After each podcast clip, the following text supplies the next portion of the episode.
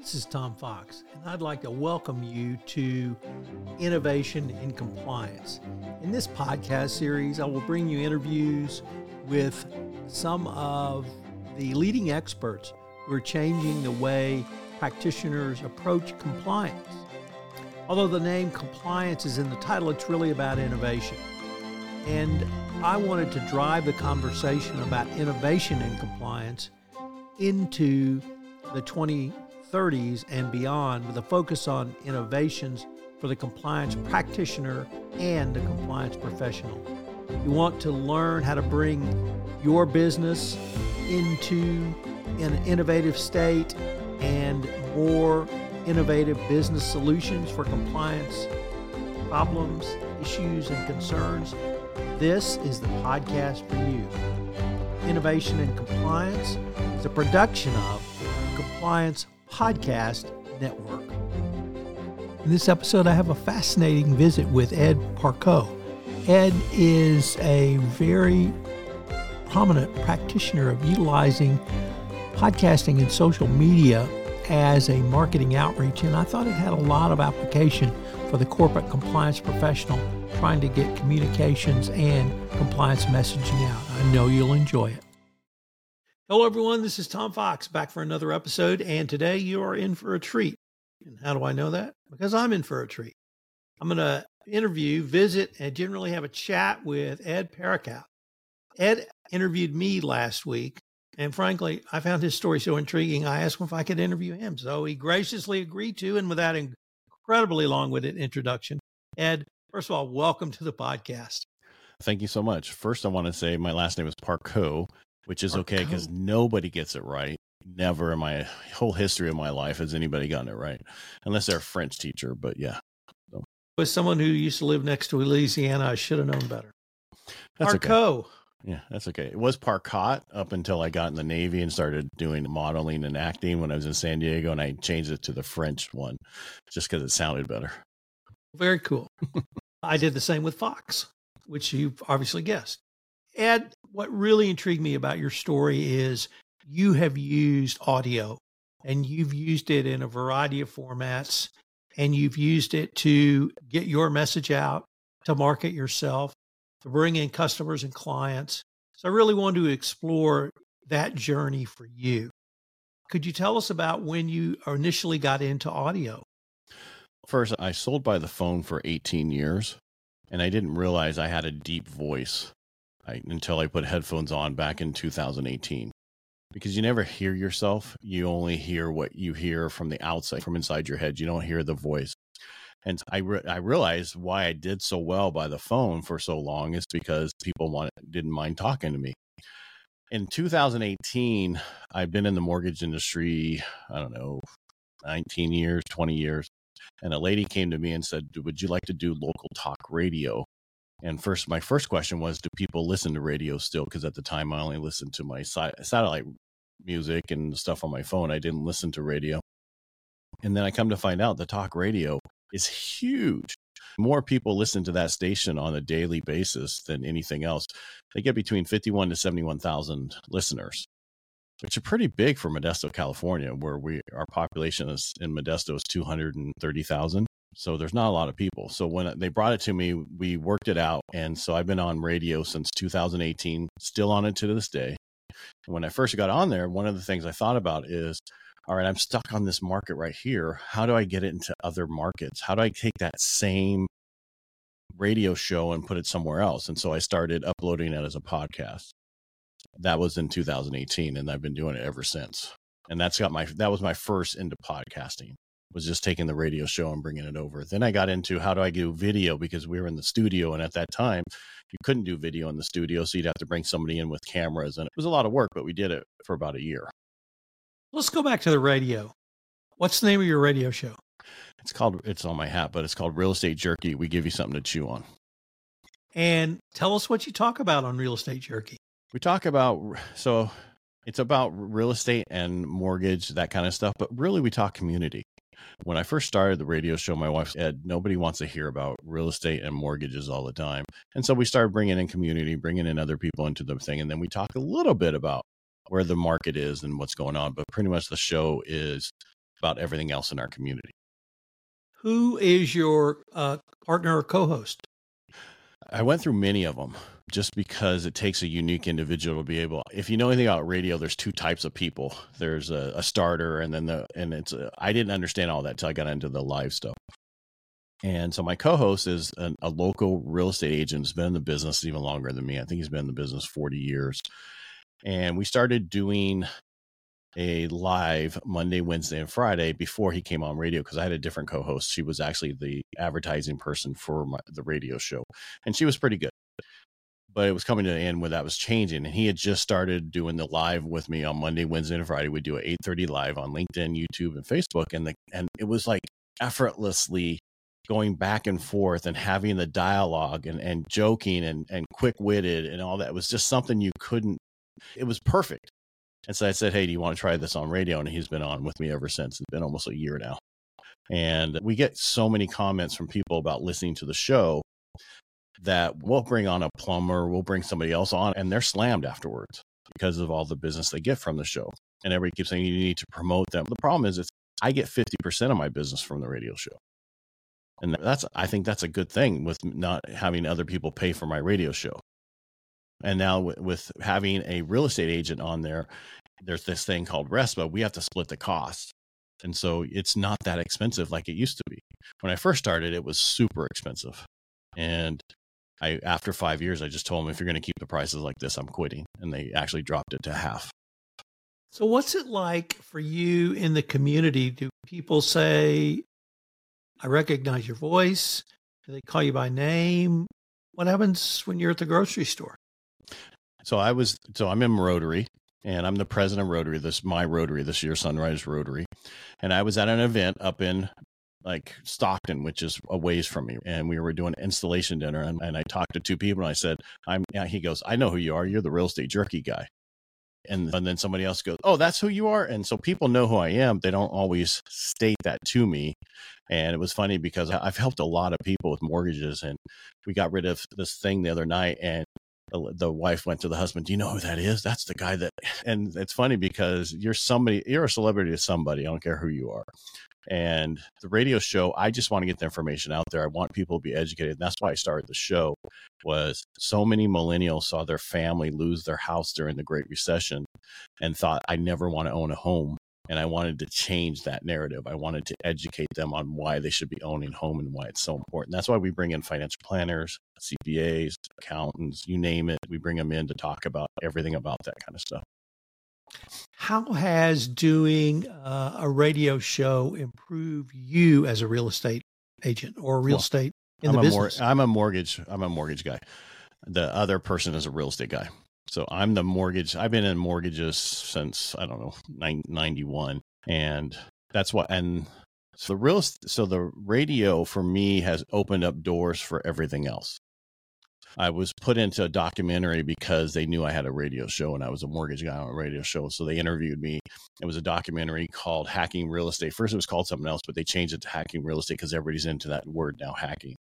And it was put out there about how do people make money in real estate. It was everybody who made money over the last five years in real estate. How did they do it and everything? And they talked to me about because I had made some statements about how come we're not going to have a bubble and certain things that were going on.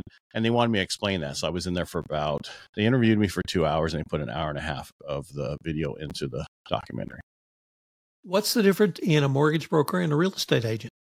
A real estate agent only works on doing the listing the property and selling the property. A mortgage broker handles the financing of the property. I'm the one that can tell you whether or not you can actually afford to buy that house. I'm the one that brings back you back to reality. The real estate agent takes you out and gets you all hyped up to buy the house. I'm the one that says whether or not you can do it. And what I like about this side of is I can help so many people understand that they can do it. And that's why I wrote my book that came out in February of this year and it got Amazon bestseller in two categories called Financial Freedom, Building Personal Wealth Through Home Ownership. And the reason I wrote that book is there's only one of me. and I do it a differently different way than other people do it. And I qualify a different way and I explain things a different way. And I want I can't teach it the way I want to teach it to other loan officers, other people. So I thought if I put in a book, you could read my book, understand how everything should be. So if you went to somebody wherever it else in the United States, you'd be able to understand what they should be telling you. And so all these three things that I've done that I've just spoke about, I did a, and I didn't really understand it at the time, but I was to be the authority in my industry. My limited work with mortgage brokers, the best ones had a very, I don't want to say large vision, but they had a very big picture of the market. And they could explain to me where the market might, where it was, where it might be going, and where I might best slot into that. Are those uh, is that a fair characterization of some of the things you do? Yeah, very much. I all I'm doing is talking now. I talk I from my radio show. I do ten lives a week regarding real estate and what's going on in the market. So I do a, a Monday through Friday. This is like when you we talked and you said you should do a daily podcast. So we do Monday through Friday, which is a, a live that we turn into a podcast and we talk about what's going on in the market. And today, my co-host wasn't here, but I talked about how if you look at the inventory nationwide, right now we only have 552,000 homes on the full market through the whole United States, which is normally about 1.2 million. So there's no way to have a bubble if you don't have the inventory. In 2008, our, our bubble was because we had 3.5 million properties on the market nationwide, not 552,000.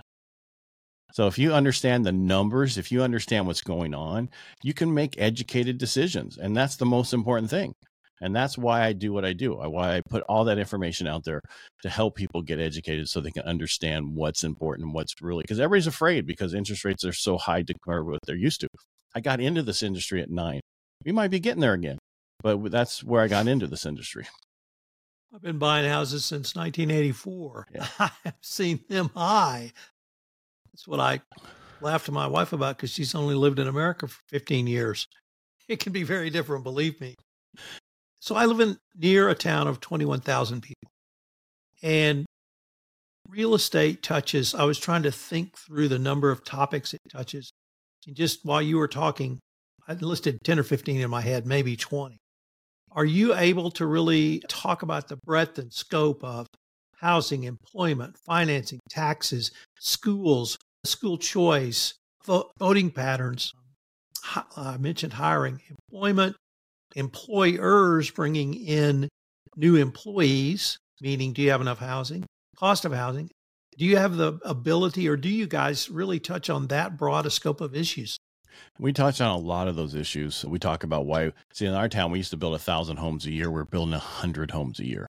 There's one. So California is like the worst state to try to build anything. It takes forever, and there's so much regulation, and that's why we're in the situation we're in. Places like Tampa, Florida, is in a totally different situation. We just interviewed somebody from there last weekend on the radio show, and their market they got a three month supply. Their median is 400, and, and then the next step is 800 you can't have hospitality workers come to your town and, and buy a home for 400,000 when the average home right now uh, medium price point home, you have to make $115,000 to afford that home. And if I could even take it a step further, I got interested in the, either the coming conflict with China or the competition with China. It turns out that the U.S. lumber industry's number one customer is the country of China. And my question that I pose in a podcast is what happens if you lose your biggest customer? How are you going to replace that? And my answer was could we reshore that lumber and try to address the housing crisis for first time family homeowners, for those hospitality workers, those teachers, those firefighters, those policemen who want to live in a Modesto, who want to live in a Kerrville, Texas, and want to live in a town and be a public servant in those towns? Are there ways we can have that discussion, or is it uh, just too political? I don't shy away from political things. That's why I'm on talk radio. I'm at the point where I think most of us are in the middle. We just have the fringes on the outside that are the loudest, and that's what we hear and we run away from. But back to the subject. So in California, we had $200 million, I'm sorry, $300 million to help people buy a home, right? They give them up to 20% down. This was at a time where we had no inventory. So that what so in that that 20 uh, sorry that 300 million went in 7 almost 8 days. And the problem was it went to million dollar homes because those are in LA and other places. So it only helped about 230 people in the whole, or couples in the whole state of California. I said, if you took that same money and help buy the cost of the land and the permits and everything down, you'd save about a hundred to hundred twenty-five thousand dollars on the home. Then, if you take that same thing and build those houses in a factory, I don't know if you've seen this, but they're building houses in the factory. I'm not talking manufactured, which is most people think of mobile homes. I'm talking modular, where they build the whole house except for the last 10% and they bring it out on site and put it together because every house is a box.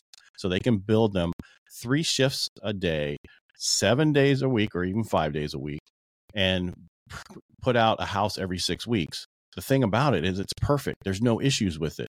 You have a supervisor there every day checking to make sure everything there. They can do it 20% cheaper. So if you do those two things, you've now just addressed the housing affordability for most areas. Because if the average home is 500,000, you just took 100 grand off of it. That's and another 125 off on the bottom side. Now that we're talking 300 to 350. Let me change the focus over to podcasting, uh, as that's where we met. You talked about repurposing or reposting your live show as a podcast. Uh, how has the response been to you simply doing that? It's huge. I went, I've, and I use a couple different softwares to do it now. And I had my first viral video for somebody who doesn't really post that much. I, I think it's still going. It's 735,000 people viewed that one video, which is big for me because I, up until that point, it was only been 20,000, 30,000 views. I think the most important thing to do when you're repurposing your content is, especially even a podcast, you definitely want to put it on YouTube, you, but you want to cut it up to where you have three and five minute segments. But the most important thing also to do is cut like three shorts and have three shorts, at least two different other segments of your podcast so people can go to it real quick. And I think doing those things, there's a huge, it'll change everything about your podcast. But the problem you run into is that's a lot of work for most people. And most people doing podcasting, you need to get somebody to help you do those things. Well, you also shared with me a great shortcut to help you do that. You want to talk about that? I just wish I had my affiliate link with me. Anyway, when's this airing? It's I can get the affiliate link up in time. No worries. All right, so it's I go get Opus Pro that dot com. That's Opus Pro is the software that changes my changed my life where you drop your video in there and it will create probably 10 different little shorts you know from 30 you can ask it to do 30 seconds 60 to 90 seconds 30 to 60 seconds. You can tell it what you want to do. You can put in the the keywords you want it to focus on and it will grab those clips. But now they even added b-roll and i've been part of the beta testing for the b-roll which has made a huge change because if you know anything about if you listen to everything about YouTube and everything about certain things, is when people are watching this, they need to be have that pattern interruption so that they you, you watch where they stop watching your video at. You put a pattern interruption in there, and it's amazing how they stay till the end. And everything's about hundred percent view or ninety percent view or 120 some. You want to. That's how your stuff goes viral is because of those views. And the B roll makes a huge change. I watched it take a normal video of mine that I would normally get three to 500 view to go up to 5,000. What's a B roll? B roll is just additional, like you'll see, you watch a video and they're saying, and we're, and then today we're talking about money, and all of a sudden there's a screen about and money, and it's going across the money, and then it goes back to the, the viewer, the person that was talking. So it's that additional. It's what they do in movies. They put come into a movie, it shows the town as they're talking into the. Same thing. It just adds extra video inside of it to add that little pattern interruption, and it's starting to do really well. Could you talk to us about your video experience? overall, I never had any until I learned it all myself. So. All right. Tell us about from there forward. So basically, one of the things I wanted, so I had somebody handling all my social media for a year. It was a lot of money. And I got a lot more. So on my Instagram, I think I'm at 22,000. My, my YouTube channel is about 13, almost 13,000. My, Inst, my TikTok's at 15,000. But when somebody else was doing it, I was probably half of that. And I took it away from them in October of 22. I didn't even look at any of my social media stuff or do any posting except for my lives for almost the next year. I've only been posting for the last 60 days using the software and the technology that I found. And the reason I'm doing it is I have my degrees in in marketing, bachelor's in marketing and master's in marketing. And I used to do all the marketing for all my companies and then direct mail everything. So I'm like, I know what people want. I know on TikTok, it's about the how do you put this nicely pissing people off basically. The same reason to get them to call on the radio show live they want to make they want to make a statement it's the same thing on tiktok. They want to make a statement how bad you are how horrible you are whatever that's okay. Bad engagement is the same as good engagement. Any engagement works to get your numbers up. So i started going through and seeing what worked and that's how i learned everything about video. I, I can take really good pictures with cameras and i've had many different webcams but now i use only dslrs because it makes you look better and it blurs out your background and then how uh, can Did you? I answer your uh, question? I'm sorry. It's, I'm so used to being on your side, not on this side. So, can you assess the difference between your audio and video, or is it really the quality of the shorts that's driving the engagement, whether it's audio or video? yeah, it's the quality of the shorts. It's not the quality of video because I think the more normal looking stuff does better than perfect stuff. It's just how, what are you explaining? And the one thing about that software that we were talking about, Opus Pro, is it'll come up with a unique phrase for the video that gets people's attention automatically. It is AI is driven this whole, ever since AI came out in November of last year when it came with Chat GPT.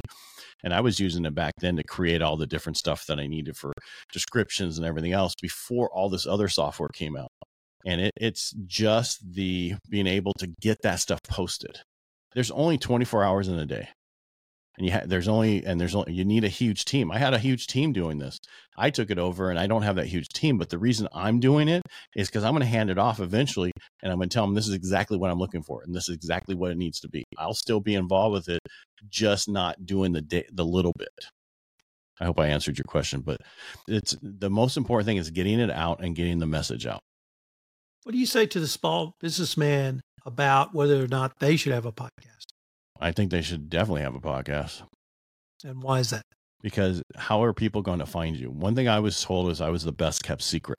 I worked with only so many agents and I did amazing for them, but I didn't do anything for other people. Nobody knew who I was. The radio changed that. The podcasting changed that. And now, and on top of that, I can talk to people all over the world and have conversations with them and then learn from them. It's like going to a, a mastermind or something else. You get to interview people and understand things about them and also you get little information that you can use in your business and then you can promote your business. It's a win for everybody. And the other thing you could do i was because i was telling this to a trade organization lady i'm like this is what you should do. You should come take a promotion on our radio show. And she comes in and talks about how they get the people from high school into trades because we're so short on trades it's ridiculous. Everybody's retiring or, or at that age they're getting ready to and we need more. I'm like what you can do is have them have one of your people in your organization that you sponsor the different types of trades have them come in and talk each week about different things and that would promote their business plus help promote you. There's so much you can do. Engage your customers to come on your podcast. There's a lot of stuff you can do to get people involved. The let me go back to housing because that's something we talk about, think about in my little town literally every day. we We live in sleep it. in it. We sleep in it. it touches everything. Real estate touches everything because i And- i was going to do a five day a week radio show and they're like we don't want you to talk about real estate i'm like you don't understand it's everything's about real estate And I look at my daughter or her friends in their mid 20s and ask, when are they going to be able to buy a house? And, and I talked about the school teachers. My mother was a school teacher for 35 years. Her top salary was $36,000. That was her top. How are we going to get those people in housing? And so it's something that Texas, we talk about all the time. And I guess now talking to you, everybody talks about it all Mhm. the time. Are there discussions of ways to make improvements? You gave us two just from the state of California. Are these ongoing discussions? No, because the biggest problem right now is our rates are so high because we have a government who thinks spending is where you how you fix things and you keep spending and you have a Fed trying to stop the inflation, but you can't have people on a if you if you're in a household and you have a husband and wife or whatever your makeup is and you're both not on the budget, it doesn't work. Same thing here. We got the Fed trying to fix it and you got the government still spending. You can't fix this inflation issue with that happening. So nobody's focused on it right now. They're just focused on everything else and all the services. But back, you're in Texas, is what you said, right? Right. Yeah. The problem with Texas, and this is not negative, is if you own an investment property, whatever your value of your home goes up each year, that's what you have to pay taxes, right? That taxes increase to that. Where California, we're at 3% of that max. Prop 13. You guys are max 10% on your primary residence a year. So your taxes double every 10 years. Your if you own uh, residential, your stuff every time the value goes up and these damn Californians and other people come in and raise the prices, you get to a point where you're priced out of the market and you can't afford your home when you retire. That's the problem with Texas. That's what you need to fix in Texas is you need to get a Prop 13 in to where they can't raise the taxes like that. So I remember Prop 13 campaign, Howard Jarvis. Tell everybody what Prop 13 was and what it is today. What it is today for us, because I in the 70s I didn't really know what was going on because I was real young, but it was to protect people from property taxes going up and the max whatever your value of your house goes up, you, they can only tax you three percent of that a year to protect people from. And I look at it as protects people from being priced out of their house state of California hates it because there's all these properties in Malibu that were from the 50s and 40s actors and 50s actors and 60s actors who had those houses and they've been passing on to their generations to their kids and the taxes haven't went up on them and that's what they don't like. But it protects us so that we don't have to worry about the, being priced out of our home because of our taxes. So if we pay off our house the taxes doesn't jack up so much that we can't afford a home anymore. Does the tax rate change as the house is sold through a trust, the tax base goes up, but the actual taxes do not. And if it's a sold to an arm's length, arm's length buyer, such as you to me, then it goes up. Yeah. The only time it goes up is if you sell it on the open market to somebody else. But if you transfer it through a trust through your family, it, never, it doesn't go up. But the, the basis goes up. So when they go to sell it, they don't have to pay taxes on it. Ed, you've told us about your book, your radio show, where, if listeners wanted more information on you, your radio show, your services, your book, what would be the best place or places for them to go? I'm Ed Parcaut everywhere. That's P A R C A U T. So every social media is Ed Parcaut. My website's edparcaut.com and it has all my information there. Has all my information on Instagram, TikTok, Twitter, or X, I guess now, and YouTube. I have all these different channels that have all the different videos because that was one of the things I, I did was nobody on any of the stuff, and then two, it was like, should I start? Just start. And then two years later, you're going to go, holy cow! I have 1,500 videos on there. I have this. I, there's so much you. The daily show that you told me the other day that you definitely need to do a daily show. We started it almost eight months ago, but we didn't start posting as a podcast up until two months ago when it's you got 70 shows already because you do it five days a week. So it's important to do that. So if you're going to start a podcast, start a daily, like you say to do. And a lot of people are going to go, but I can't do that. Just make it 10 minutes. Ed, I wanted to thank you again for taking the time to come on the podcast with me. I greatly enjoyed being interviewed by you. I've greatly enjoyed visiting with you for this is going to go up on several of my podcasts. And I hope we can continue this conversation. Anytime. Call me anytime. I'll be on here anytime you want me. This is Tom Fox again. Thank you so much for listening to this edition of Innovation in Compliance. We've linked to Dr. Lazuni's LinkedIn profile in the show notes as well as to aware.com. I hope you will check out their site. As I said in the intro, they're doing some very interesting things around biometric data and compliance. This will be the final episode for Innovation and Compliance in 2023. I want to wish all of our listeners a most joyous and happy holiday season, and I hope you'll plan to join us in 2024 for Innovation and Compliance. Innovation and Compliance is a production of the award winning Compliance Podcast Network.